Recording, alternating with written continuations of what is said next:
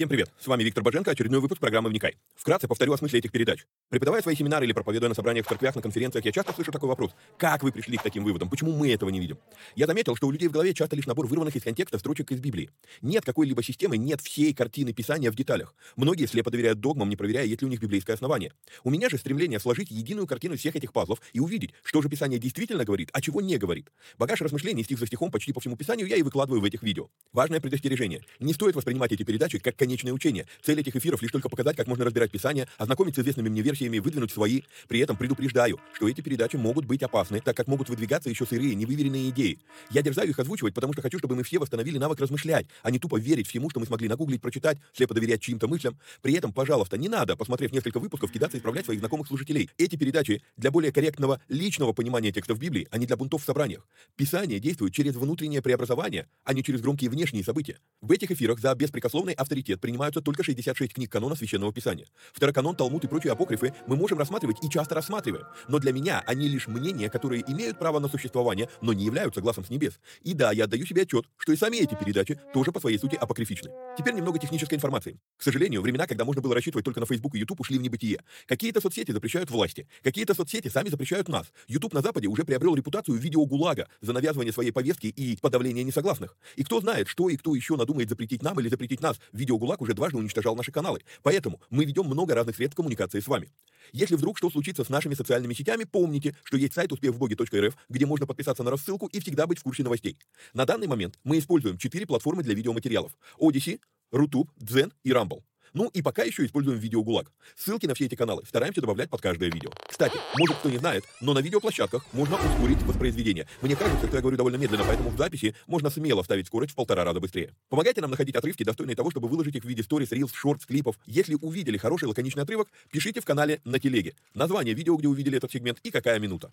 Эти передачи можно также слушать в виде аудиоподкастов. Подписаться на подкасты можно через успехвбоге.рф наклонная черта подкасты. Говорят, хорош тот учитель, после учения которого вопросов стало только больше. Вот я и стараюсь быть хорошим. Если после просмотра передач у вас возник вопрос, вы можете его задать в специальной группе на Telegram. Попасть в нее тоже можно через канал в Телеге.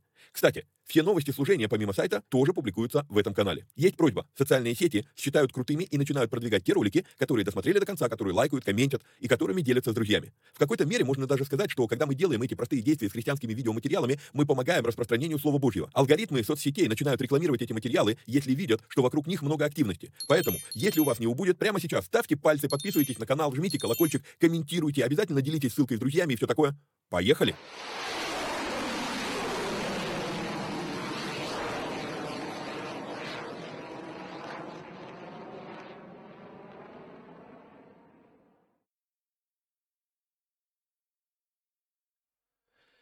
Поехали. То в мед. Привет всем отважным вникателям и вникая зависимым. Честно скажу, трудно вернуться после месяца отсутствия в ритм записи передач. А, что-то прям вообще никак. Ну, тут еще а, технические очередные проблемы. Во время поездки раздавил свой телефон, а я на телефон, собственно, пишу передачу. Ну, вроде как видеоряд нормальный, Напишите, все ли будет хорошо. Вот, ну, я, собственно, сам увижу, а, наверное.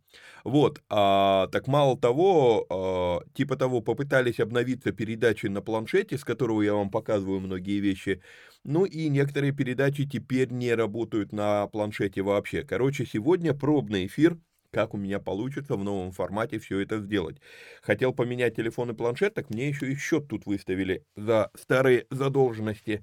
Счет огромный, поэтому телефон в ближайшее время менять не получится. Ну, вроде как видеоряд нормальный, ладно. Вот, а, бабам-бабам, что хотел сказать особое объявление. Наверное, я его добавлю в постоянные, а, буду уточнять это несколько раз, а, по крайней мере, в нескольких эфирах. Значит, если вы смотрите «Бытие 2.0», который я выкладываю на Дзен, Rutube, Rumble и Odysee, вот, вот последние три платформы Rutube, Rumble и Odysee – вот, на Дзене этот вопрос решен, а вот на этих трех платформах отвратительно построена работа с комментариями. То есть ее там вообще, собственно, нет. Вы можете написать комментарий, но я даже могу и не увидеть этот комментарий вообще никак. Вот, а, поэтому у меня возникла такая мысль. То есть если у вас есть желание что-то сказать по поводу передачи, и э, вы хотите, чтобы я это увидел, да, то тогда пишите, пожалуйста, у нас в телеге, в канале э, свои комментарии. То есть выходит объявление, что вот, мол, такой-то эфир вышел на платформе, и это объявление можно комментировать. Если вы хотите, чтобы я что-то увидел там, если вы ко мне там обращаетесь, там а, какие-то вопросы задаете или еще чего-то, то это лучше делать все-таки в телеге, потому что я там хотя бы это увижу. На Рутуб, на Рамбл, на Одиссее я этого, ну, просто могу не увидеть. Вот. А, поэтому, как бы, вот такое вот а, предложение. Ну, да ладно, начинаем. Значит, а, напомню, что нужно поддержать наши усилия по выпуску этих передач материально. Спасибо тем, кто это уже делает. Ой, огромное спасибо. Благодаря вам эти эфиры и существуют. Вот. Но напомню еще раз номер телефона, по, э, ну, по которому можно поддержать эти передачи. Куда ушел? Нет, это не оно. Вот, вот оно. Плюс 7 999 832 0283. Ну и также, как обычно, напоминаю, что у нас работает платный канал Боженко Премиум. Вот, в нем мы возобновили а, переводы проповедей нашего любимого епископа Тиди. Вот, выкладываем раз в две недели полную версию проповеди, а, а полная версия у него бывает иногда и час сорок. Вот, а, так что можно туда заходить.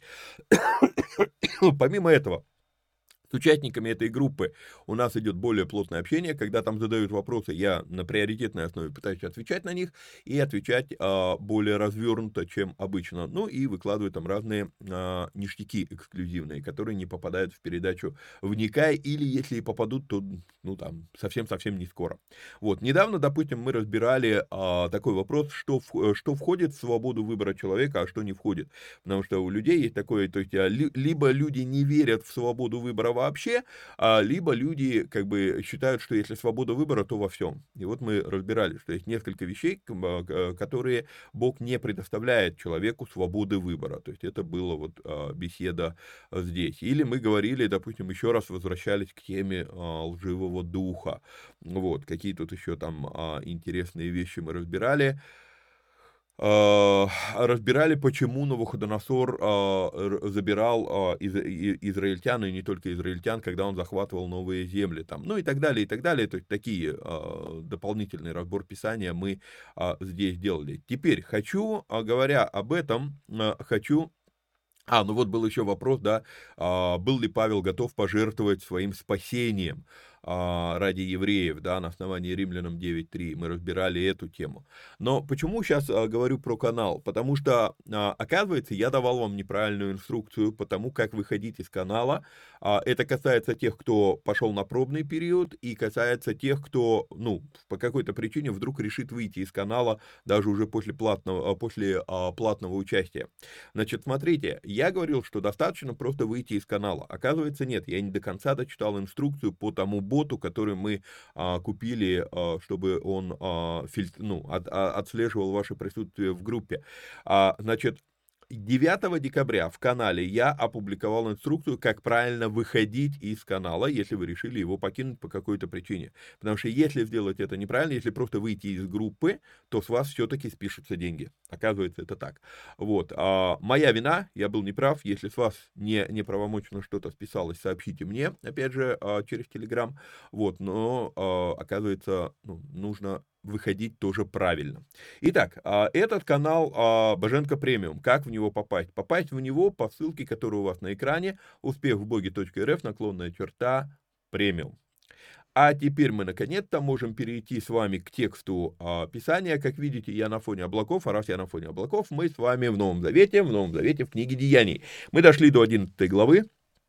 11 глава – это у нас а, переход вот 11-12 это уже, наверное, окончательный теперь переход а, от Петра к Павлу в повествовании. Дальше в основном, ну, Павел, Петр еще будет там мелькать, но в основном все-таки главный персонаж теперь уже будет а, Павел с 12 главы. Но мы пока еще в 11. Итак, услышали апостолы и братья, бывшие в Иудее. Напомню, что прошлый эфир мы а, смотрели о том, как а, Петр уверовал таки, что язычникам тоже есть доступ к Богу. А, в 10 главе а, визит Петра к Корнилию. Вот, и говорили с вами, что наивно предполагать, что Корнилий уверовал, но почему-то большинство людей думают, что вот, мол, это, ну, прям так и называют, да, что это вот а, обращение Корнилия. Корнилий был уже верующим человеком, богобоязненным человеком и так далее, и так далее. То есть вся эта история, она произошла не столько ради Корнилия, сколько, вернее, произошла-то она ради Корнилия, но в деяние она попала ради не из-за того, что вот, мол, первый язычник уверовал, нет, он уже был верующим человеком. А это как раз тот момент, когда до Петра наконец-то дошло. Вот, окей. А, услышали апостолы и братья, бывшие в Иудее, что и язычники приняли Слово Божье, и, казалось бы, должны были бы обрадоваться, но мы с вами увидим, что нет. Так вот, иногда люди берут то, что здесь написано в оригинале, а, чтобы доказывать, что Лука знал иврит и говорил на, на иврите. Не соглашусь. А, в оригинале, вернее, в русском языке вообще не видно этого, но в связи с тем, что э, огромная доля нашего богословия, она э, продиктована англоговорящими преподавателями, они преподают из своего контекста. В английском языке есть, это, есть этот нюанс, в русском языке этого нюанса нет. И иногда можно, можно понахвататься оттуда вещей, которые они преподают, причем вплоть до того, что и TD любит такие вещи тоже делать, то есть преподавать э, вещь, которую в другой язык вообще не переводится, а значит она выдуманная. Вот. Э, и вот здесь вот есть один такой нюанс, который я хочу вам показать. Это, TD этого не, преподавал, это другой э, богослов, вот, но когда я услышал, я понял, что, ну, нужно людям пояснять, потому что мож, могут, ну, короче, сейчас увидите. Итак, есть особенность культурная особенность и Израиля, культурная особенность отсюда иврита, и э, та же самая особенность есть в английском языке. Эта особенность заключается в том, что мы говорим просто пойти в Иерусалим, да, вот если взять второй стих, когда Петр пришел в Иерусалим, да, вот, а, и вот это вот а, пойти в Иерусалим. В русском языке мы не говорим, как это говорится в, в иврите, а в иврите говорится пойти вверх в Иерусалим. А в евреизме или в иудаизме есть убежденность, что если ты идешь в Иерусалим, это всегда вверх. Если ты выходишь из Иерусалима и идешь куда-то, это всегда вниз. Почему? Потому что это есть некая особенность их мышления, это есть некая форма патриотизма если, если хотите, можно было бы так сказать. Кстати, про термин патриотизм нужно тоже разобраться с этим э, понятием, потому что зачастую мы думаем, что патриотизм это преданность своему там, государству, там, э, географическая преданность и так далее. Патриотизм происходит от слова патре, латынь. Патре – это отец. И поэтому э, патриотизм – это преданность делу отцов – а не преданность делу конкретного государства, конкретной земли и так далее. Вот. И вот тут вот есть некое искажение этого понятия, а, потому что наблюдаю иногда, люди преданы, допустим, политическому какому-то строю и называют это патриотизмом, или люди преданы какой-то конкретной географии и называют это патриотизмом, но делают с точностью да наоборот то, что, то, что, ну, как бы, а, то, что делали их отцы, они это переворачивают с ног на голову но это уже не патриотизм. Это как-то по-другому надо назвать, я не знаю, там, государ, государвизм, там, э, я не знаю, как это еще, географизм, что угодно, но не патриотизм, потому что патриотизм это преданность дел, делу отцов. Вот. А так вот, э, у евреев вот этот патриотизм, преданность делу Давида, оно проявляется в том, что Давид настолько вот он любил Иерусалим, это было его вот прям а, самое любимое завоевание за всю его жизнь, что э, оно, ну, Иерусалим ставится во главу всего, то есть это самое высокое достижение, и поэтому, когда ты идешь в Иерусалим, на иврите это идти вверх в Иерусалим, и когда ты выходишь из Иерусалима, это идти вниз из а, Иерусалима, да, и похожая вещь, она есть в английском языке, потому что, допустим, там даже в, там, в песнях прославления going up to Jerusalem, да, то есть идти вверх в Иерусалим. Вот. А, такова структура, со, с годами, со столетиями, така, такой стала структура иврита. Почему-то это оказалось то же самое в английском, не могу сказать, что это прямо из иврита перенесено, но вот а, в английском это есть. В русском языке этого вообще нет. Так вот, что я хочу показать. У вас, а, у вас здесь на экране выделено Адельфос онтес ката тон иуде, и, иудеон. Вот, вот эти вот, а, вот эти слова. И интересно, что написано здесь, буквально если переводить, что братья, бывшие и кота, это а, внизу идет. А, кота, а, то есть и, иуде, братья, бывшие внизу в Иудее. И некоторые богословы, связанные, ну, кто знает иврит, кто знает, кто изучает еврейскую культуру, э, мессианские раввины, они начинают отсюда говорить, вот, значит, э, э, Лука знал иврит и говорил на этом языке, потому что, видите, он тоже использует эту конструкцию идти вверх, идти вниз. Но это не так. Давайте разберемся. Слово «кота» обозначает «вниз».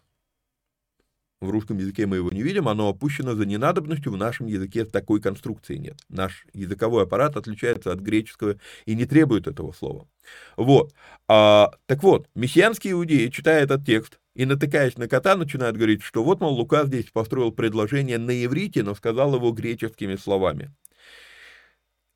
соглашусь, есть достаточно большое количество мест в Новом Завете, где видно, что э, было, на, был мысли на иврите, но сформулировано греческими словами.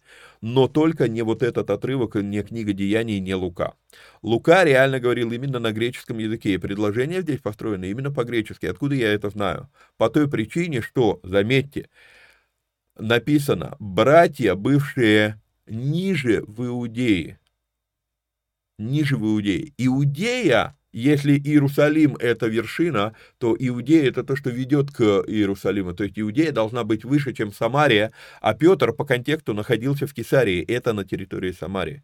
И получается, а именно Лука, он, грубо говоря, он как по карте пишет, да, то есть он пишет, вот Кесария была выше, вот Иерусалим, да, вот Иудея, она ниже. Поэтому просто один такой вот нюанс, хочу, чтобы вы его имели в виду. Иногда, ну, можно услышать такие учения, что вот, мол, вот, э, ну, оно, в принципе, наверное, ничего не меняет, говорил ли Лука на иврите или нет, но данное предложение, ну, давайте не повторять чужих ошибок трактования. Вот. А, и когда Петр пришел в Иерусалим, Обрезанные упрекали его, да, то есть я вам уже обмолвился, что, казалось бы, они должны были радоваться, что язычники приняли Слово Божье, нет, они не радуются, потому что они упрекают Петра, что вот, мол, а, говоря, третий стих, ты ходил к людям необрезанным и ел с ними. И стоит подметить, что а, мы, не, мы зачастую неправильно воспринимаем их упрек. А упрек был не в том, что необрезанные уверовали. Упрек был в том, что Петр вошел к ним в дом и что он ел с ними. Важно подметить, именно закон Моисея не запрещает иудею общаться с язычниками, не запрещает иудею входить в дом к язычникам, не запрещает иудею а, есть с язычниками. Это запрещает Галаха.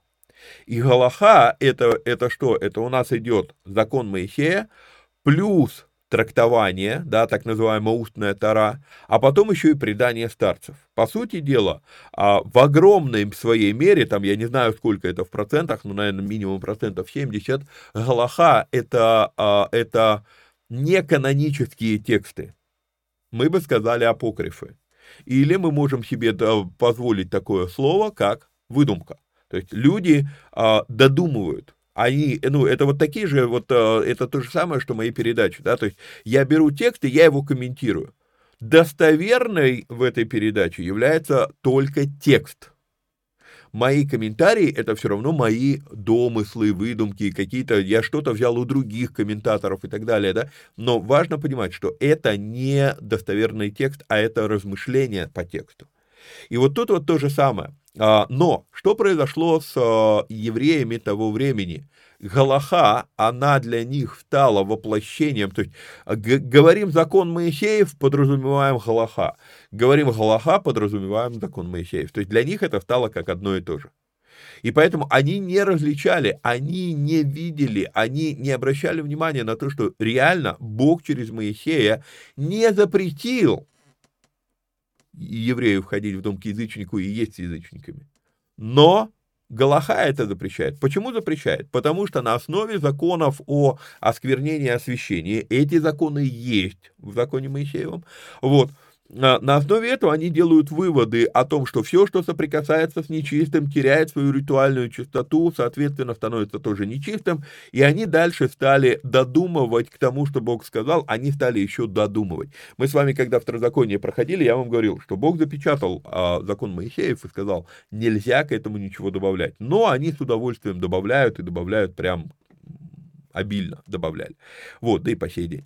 Так вот, еще раз, закон этого не запрещает. Галаха делает выводы об этом на основе того, что ритуально чистое может потерять чистоту, если прикоснется к нечистому. Но это домыслы, не более того. Поэтому мы видим здесь упрек не про то, что язычники уверовали, или необрезанные, как они их называют, уверовали, а про то, что Петр осквернился тем, что он был у них дома и ел с ними. Окей? Идем дальше. Петр же начал пересказывать им по порядку, говоря, «А прежде чем мы обратим внимание на то, что Петр говорит, а, стоит обратить внимание на, на а, греческий язык. Здесь опять же. Я не настолько знаю греческий, но интересно столкнулся с тем, что, ну, трактовка этого стиха, четвертого, Петр, можно прочитать этот стих таким образом, что Петр начал ставить их на место – Просто вот э, говоря, вот это пересказывать им по порядку можно прочитать, начал ставить их на место.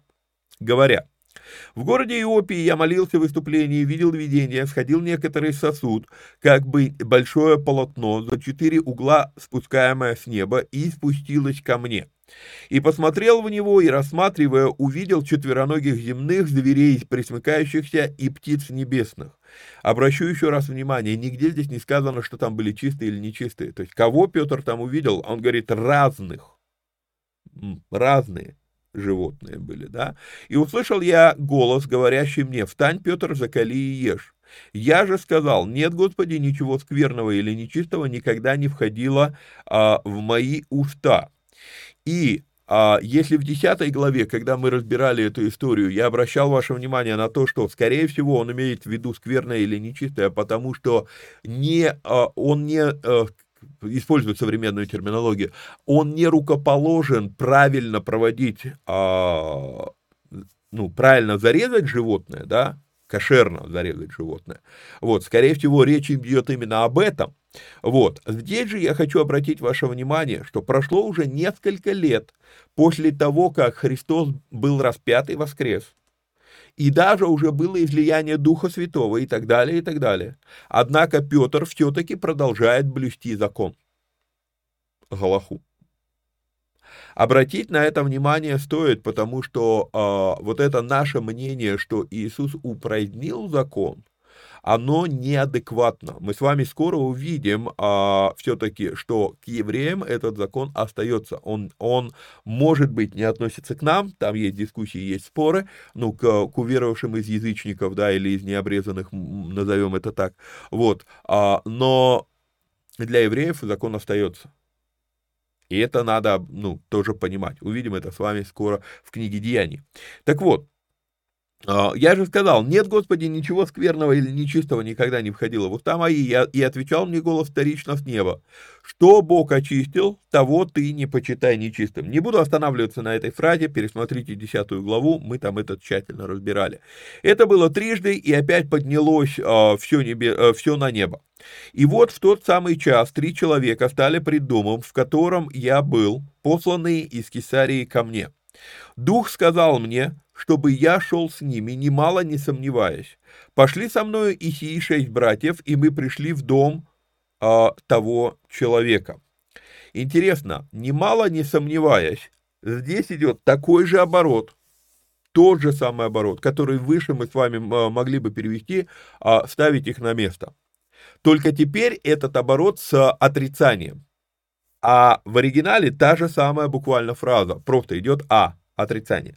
Вот, поэтому мы можем, могли бы здесь то же самое сказать, да, Дух сказал мне, чтобы я шел с ними и не ставил их на место, да, не унижал, не спорил, просто пошел. Почему а, обращаю на это внимание? Потому что, по сути, можно предположить, что Дух говорит ему, не умничай перед ними. Это я их послал, потому что если бы а, они пришли, и у Петра не было этого видения, то могло получиться так. Они приходят, говорят, вот нам сказали, чтобы ты пошел, э, ну, привести тебя. Вы язычники, вы не обрезанные, я с вами не пойду. И это унизительные, вот это вот мы с вами разбирали, э, цизмы, да, разные цизмы. То есть это вот унизительное такое отношение, то есть вы люди второго сорта, вы не обрезаны. Возможно, все это видение, оно было именно для того, чтобы остановить Петра, вот именно в этом. Не ставь их на место, не унижай их, не спорь. Я сказал им прийти за тобой, поэтому ты идешь за ними. Вот, а он рассказал нам, как он видел этот человек, когда мы пришли в этот дом, он рассказал нам, как, а, как видел в доме своем ангела святого, который стал и сказал ему, пошли в Иопию людей и призови Симона, называемого Петром. Он скажет тебе слова, которыми спасешься ты и весь дом твой. Тоже эту фразу мы с вами разбирали. А, разбирали неоднократно. А, я не вижу здесь обетования, универсального обетования, которое очень часто люди... Вот, мол, в Библии сказано, спасешься ты, спасется весь дом твой. А, поэтому, если я уверовал, то весь дом должен спастись. Разбирали с вами, что а, мы неправильно трактуем эти слова. Потому что если бы вот эти слова действительно были обетованием, и выделю их вам сейчас на экране, если бы они были универсальным обетованием, то почему тогда Иисус говорит, что вот, мол, двое будут лежать в постели, один возьмется, второй оставится? Почему Иисус говорит, там двое будут в поле, один возьмется, второй оставится. Ладно, это может быть не обязательно а, члены семьи, но в постели это члены семьи. Да, а почему тогда Иисус говорит, не мир пришел я принести, но меч, и, и, и дальше он начинает говорить, что и враги человеку ближние его, и а, ополчится отец на мать, а, о, отцы на детей, дети на отцов, там, а, жена против мужа и так далее, и так далее, да. То есть, а, нет, нету в Библии универсального обетования, что если один человек в доме спасся, то вся семья спасется. Нету. Здесь локальная, конкретная ситуация. Подобная ситуация, мы ее еще раз увидим в служении Павла, и это тоже будет локальная ситуация. Спасешься ты, спасется дом твой. Да? Вот. Возможно, вот только сейчас пришла мысль, возможно, поэтому а, Корнилий попытался набить дом как можно больше, потому что он понимал, вот кто, кто, кто услышит эти слова, тот и спасется. Вот. Окей, когда же я начал говорить, э, сошел на них Дух Святый, как, как и на нас в начале. И вот тут вот по 15 стиху тоже э, зачитаю свой комментарий. В этом стихе все хорошо, но вот только последнее слово заставляет задуматься. Э, Последнее слово – это слово в начале. Вот это слово. Прошу прощения. Вот оно. Архе.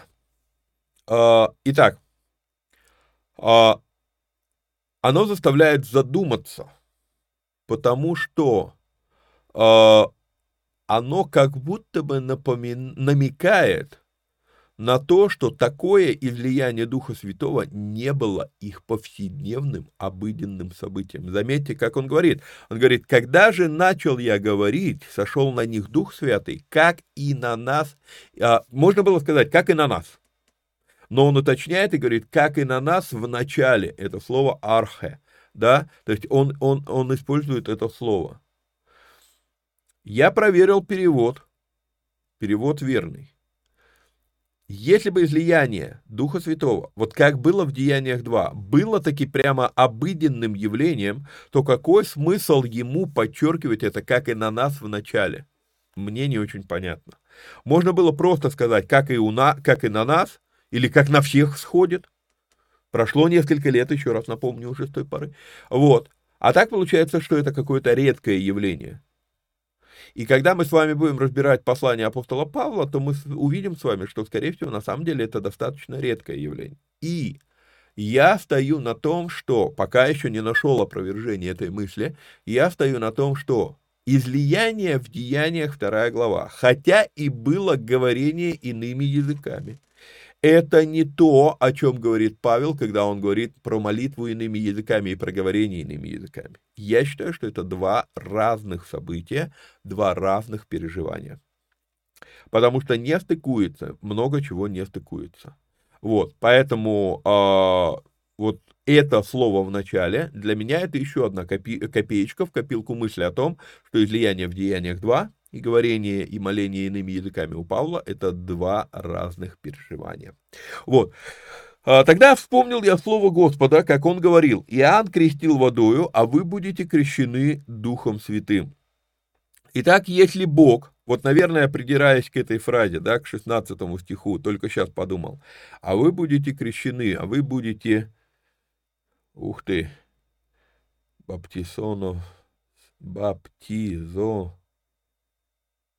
Баптизо, со, се, соэ. Ух ты. Ну, а, опять же, корень баптизо, да? Корень баптиза. Соответственно, получается, а, вы будете погружены Духом Святым. Соответственно, получается вот какой момент пережив... не переживание, может быть, не переживание разное, а знамения принципиально разные. Вот какая вещь, то есть вот не думал об этом, надо поразмышлять. А, может быть, переживание одно и то же, но два принципиально разных проявления. То, что произошло в Деяниях, вторая глава, и здесь у Корнилия, и то, что, то, о чем позже будет говорить Павел. А над этим надо поразмышлять. Окей, 17 а, стих. «Итак, если Бог дал им такой же дар, как и нам, уверовавшим в Господа Иисуса Христа, то кто же я, чтобы мог воспрепятствовать Богу?» Выслушав это, они успокоились и прославили Бога, говоря, «Видно, язычникам дал Бог покаяние в жизнь». А, и я пишу здесь такой комментарий, что мы видим в 17-18 стихе, мы видим навык, со временем совсем потерянной церковью. Увы, замечаю, что я и сам подвержен той же проблеме. Мы настолько влюбляемся в свою, как нам кажется, стройную конструкцию учения, что когда кто-то делает то, что не вписывается в нашу систему убеждений, мы кидаемся доказывать их неправоту. Здесь же, как Петр, так и другие лидеры просто успокоились. Выслушав это, 18 стих, они успокоились. То есть они услышали, что, опа, ситуация произошла совсем не вписывается в наше богословие. Ну, окей. Просто прославим Бога и все. Мы сегодня кидаемся доказывать, что, что ну, если что-то не так, как мы привыкли видеть, то люди не правы. И дай Бог нам научиться вот этому вот успокоению и прославлению Бога, как это произошло здесь. А, пишу, пишу комментарии, да, то есть а, мы, мы настолько влюбляемся в свою, а, как нам кажется, встроенную конструкцию учения, что когда кто-то делает то, что не вписывается в нашу систему убеждений, мы кидаемся доказывать их неправоту. Здесь же, как Петр, так и другие лидеры просто успокоились, нашли в себе сил не катить бочку на Петра. Мы не верим твоему видению, а кто тебе сказал, что это был Дух Святой и так далее – Хотя уверен, что немалую роль в этом смирении сыграло и то, что у Петра было шесть свидетелей. Но в чем проблема. Они не были свидетелями видения Петра, поэтому повод для претензий все равно остается. Поэтому я обращаю внимание на то, что они смогли поверить рассказу. Это либо невероятный авторитет Петра в их глазах, но тогда они не стали бы его упрекать, или стали бы, не знаю. Вот. Либо таки просто доверие, что Бог-то знает, что происходит. И вот тут вот я более склонен считать, что второе. Они просто уповают, Бог знает, что происходит. И все. И поэтому они смогли успокоиться. И вспомним, что их претензия была не в том, что необрезанные уверовали. Их претензия была в том, что Петр осквернился. И тогда что они здесь приняли-то? Они здесь принимают за данность, что язычники не являются нечистыми, раз сам Бог общение с ними не сторонится. Следовательно, люди, общаясь с этими язычниками, тоже не станут нечистыми. Да, то есть я думаю, что конструкция здесь логическая такая. Вот. Однако это по-прежнему не устранило их мнение, что язычники после уверования должны принимать обрезание. Мы позже с вами увидим появление этой проблемы, и Павел немало внимания уделит а, существованию этой проблемы. Читаем дальше. Между тем рассеявшиеся отгонения бывшего после Стефана прошли до Финикии и Кипра и Антиохии, никому не проповедуя слова, кроме иудеев. Заметьте, рассеявшиеся отгонения бывшего после Стефана, да, за Стефаном пошла волна гонения. Вот, то есть это обозначает, что эти люди ушли до того, как церковь пребывала в покое к уверованию из-за уверования Савла. Помните, мы с вами смотрели на этот отрывок, где сказано, что церкви пребывали в покое и страхе Господнем, и э, в учении, э, в покое, учении и страхе Господнем, и э, церковь умножалась. Помните? А здесь мы с вами видим, что рассеявшиеся от гонения бывшего после Стефана. То есть это не вот сейчас, когда Петр вернулся из э, Кесарии. Люди ушли еще в те времена, несколько лет назад, они пошли в рассеяние, и они проповедовали. И они проповедовали это слово, никому не говоря, кроме иудеев. Хочу обратить ваше внимание на это, потому что следующий стих говорит о другом подходе к служению. Были же некоторые из них кипряне, киринейцы, которые, приходя в Антиохию, говорили эллинам, благовествуя Господа Иисуса. Заметьте, что интересно. То есть, получается, первое поколение, то есть вот из Иерусалима во время гонения вышли люди, и они, получается, они, скажем так, иерусалимская группировка, да, вот, они из загонения, они рассеялись, разошлись по разным городам, дошли до э, Кипра, до Финикии, до Антиохии, и они-то проповедовали только евреям, только иудеям. Но вот эти, которые жили в Антиохии, евреи, они уже не имели настолько вот сектантского мышления, что вот евреи это единственно правильный народ, да, они жили уже среди язычников, то есть они, у них уже порог вот этот вот э, ценз был снижен. И поэтому мы с вами видим, что второе поколение миссионеров, да, то есть первое поколение иерусалимские, которые разбежались от гонений, они проповедовали только евреям. Вот эти теперь, они стали тоже миссионерами, но они теперь проповедуют в том числе и к эллинам. То есть они теперь проповедуют и к необрезанным. То есть вот это вот в двух стихах подряд, вот хочу обратить ваше внимание вот на это э, радикальная смена. То есть уже во втором поколении миссионеры-то, ну, они уже мыслили иначе. Так, так вот, изначально в церкви в Антиохии проповедовали эллинам. А, а, подождите, зачитаю весь комментарий. Здесь мы с вами видим, вот 19 и 20 стихи, мы с вами видим, что с одной стороны, именно вышедшие из Иерусалима все еще живут в парадигме супернации или некоего такого арийства, если, если позволите, да, но те, кто из иудеев, но выросли за пределами Иудеи, они уже имели размытые границы в своей культуре, и это послужило мощным плацдармом для всего дальнейшего движения. Ведь Павел будет двигаться именно от этой платформы из Антиохии. Так вот, изначально в церкви в Антиохии проповедовали эллинам. Не эллинистам и не иудеям, а именно эллинам, то есть язычникам. Напомню, в чем разница между эллинистами и эллинами. Эллинисты – это те самые вот евреи, живущие в Антиохии. То есть он вырос в эллинской культуре, но он по, по, по родословию он еврей. И поэтому у него происходит смешение двух культур – и вот это вот смешение двух культур, оно и привело к тому, что они-то уже стали проповедовать вплоть до того, что и эллинам. Окей? Вот. Заметьте, это было параллельно ситуации Петра в, в э, доме Корнилия. Если восстановим временные метки, то мы с вами увидим, что они рассеялись. После этого уже Петр куда-то пошел. Еще раз, ситуация с Корнилием это ситуация не того, что это первый язычник уверовавший. Он был давно уверовавший, ему надо было просто принять Христа. Он был такой же по, по, по вероисповеданию, он был как любой а, уверовавший во Христа, а, не уверовавший во, в Христа иудей. То есть он просто исповедовал иудаизм в кавычках назовем это иудаизмом, тогда это было другое учение. Вот, а, ему, надо, ему оставалось только принять Христа. Окей? Вот это вот важно понимать. То есть это не, а, не то, что вот прям совсем язычник уверовал. Это иудей, который по крови не таков. Вот, и, скорее всего, не был обрезанным, а, исходя из а, претензий, которые выдвинули, выдвинули Петру. Вот он просто принял Христа.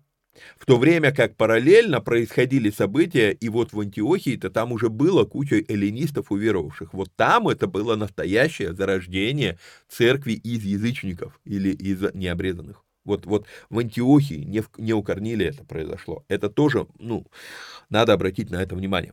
«И была рука Господня с ними, и великое число уверовавших обратилось к Господу». Уверовав, обратилось к Господу.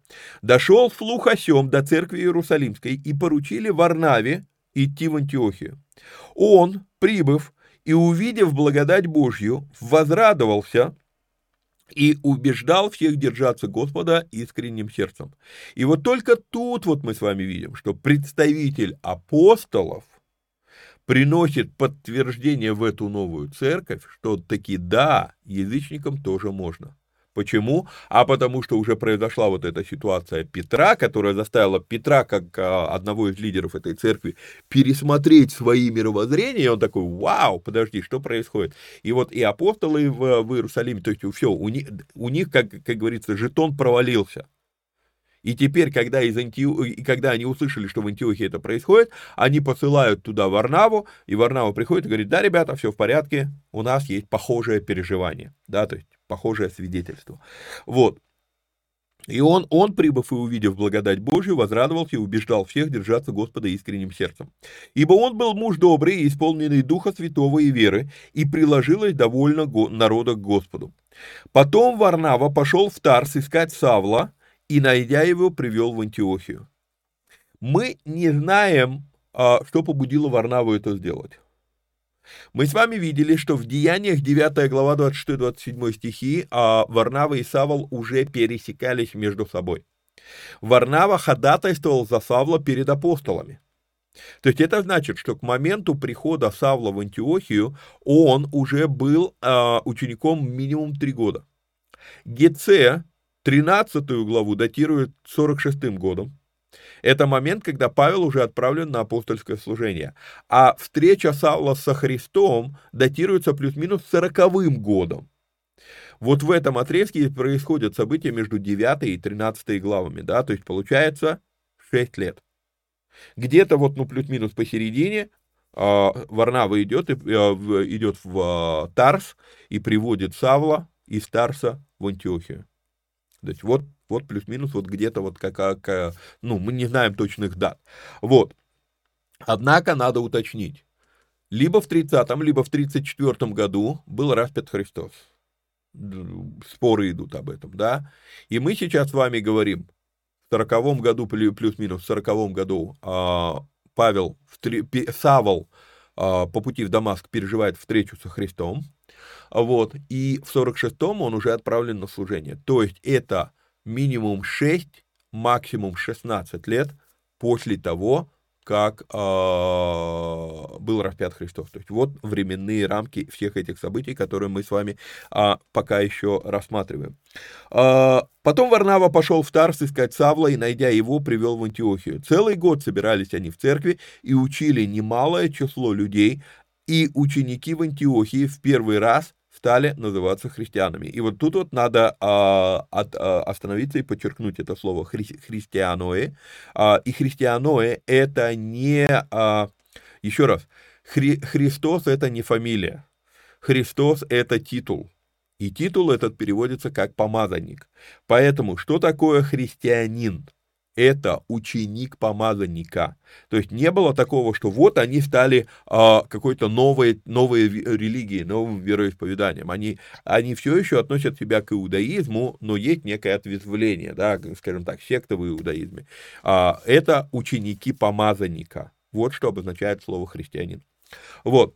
В те дни пришли из Иерусалима в Антиохию пророки – и по пророкам в очередной раз я все-таки э, а, под, ну, подчеркну эту вещь, что пророк это не прорицатель. Задача пророка не ванговать будущее. Очень часто у нас неверное понимание того, что такое пророк. А, у нас вот, ну, отношение, почему я говорю этот, этот термин «ванговать», потому что у нас зачастую отношение к пророкам, что они вот, они предсказывают будущее. Пророк может предсказывать будущее, но это не единственная его задача. Задача, и вот опять же в русском языке, может быть при переводе Библии а, было изобретено это слово, но оно было правильно подобрано. Пророк, прорек, прорекать. Прелестно слово в русском языке подобрано или создано. Вот. Задача пророка прорекать слово Бога. Любое слово. Не только о будущем. Вот. Слово может быть о будущем. Слово может быть о настоящем. Оно может быть о вечном.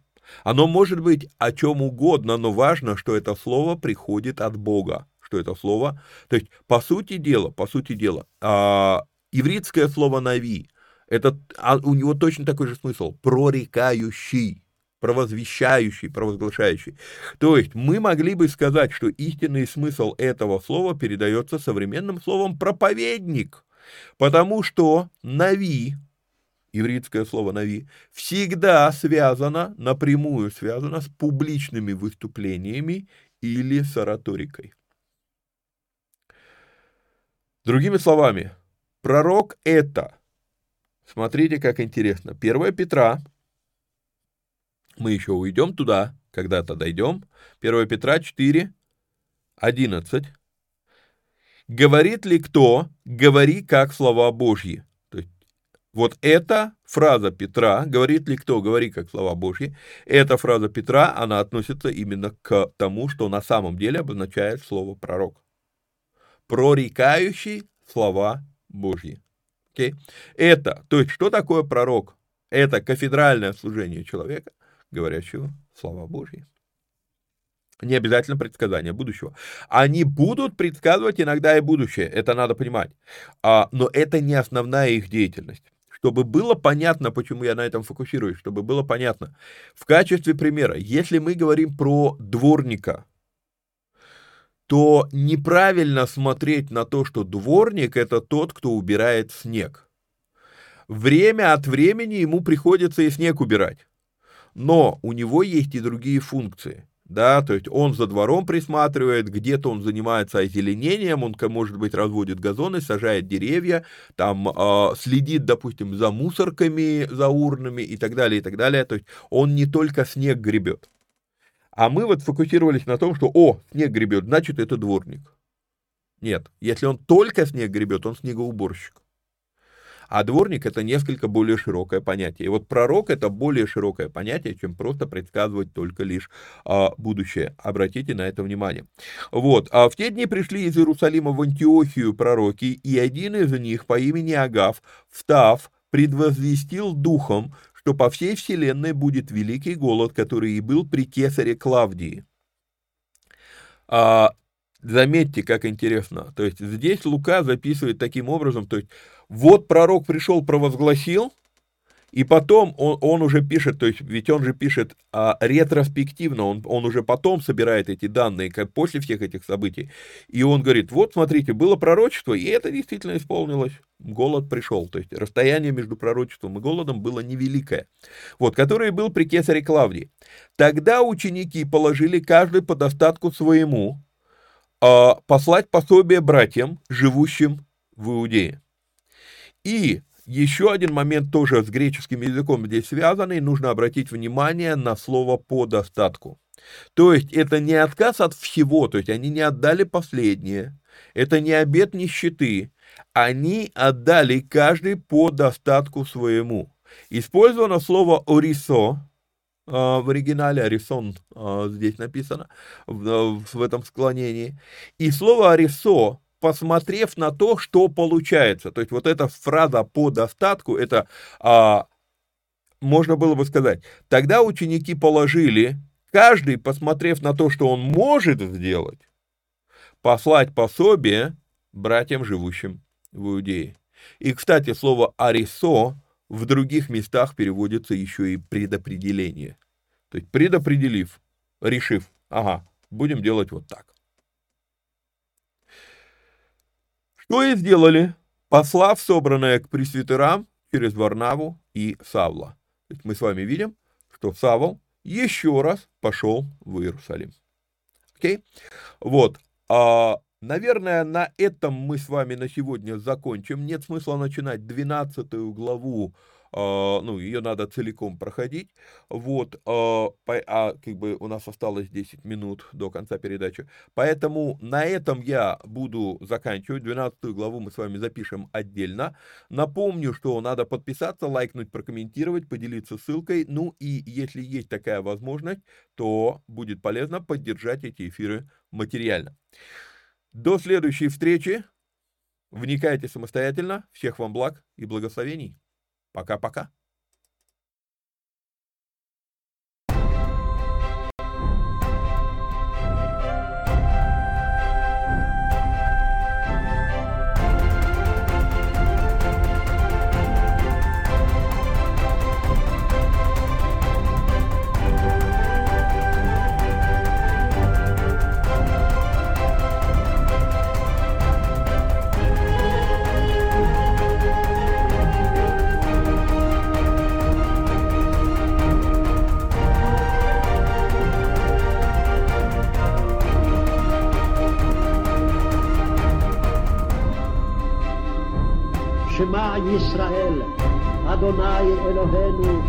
Lagi.